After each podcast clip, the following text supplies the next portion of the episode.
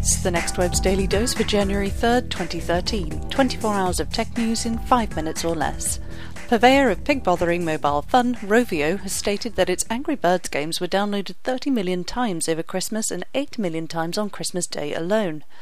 Angry Birds still sees more than 200 million active monthly users across all platforms, an incredible number considering it was first released in December 2009. This has, of course, been helped by constant updates, which have included a partnership with Lucasfilm, or rather now Disney's, Star Wars franchise. Current TV, the cable television network founded by former US Vice President Al Gore, has been acquired by pan Arab news giant Al Jazeera.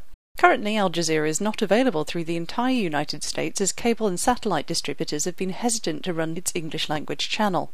In a few cities like Washington, D.C. and New York City, you will be able to find the network along with streaming programs on the internet, of course. There are hopes that the deal will open up access to more viewers in the US. Full details of the acquisition are yet to come to light, but so far it is known that current TV will no longer exist and it will now be known as Al Jazeera America. Al Gore will serve on its advisory board.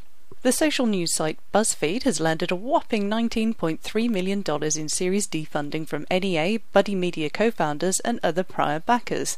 Jonah Peretti, BuzzFeed's founder and CEO, said in a statement We have the senior management, board, and investors we need to build the next great media company socially native, tech enabled, with massive scale. We're all focused on that big goal and raised this capital to move even faster. Google's executive chairman Eric Schmidt is headed for North Korea next month. According to the Associated Press, the trip is a private excursion led by former New Mexico Governor Bill Richardson.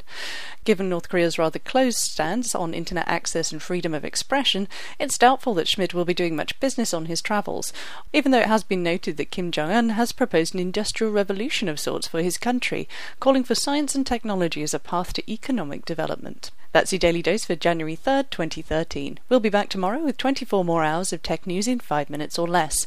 In the meantime, you can catch up with all this and more at thenextweb.com.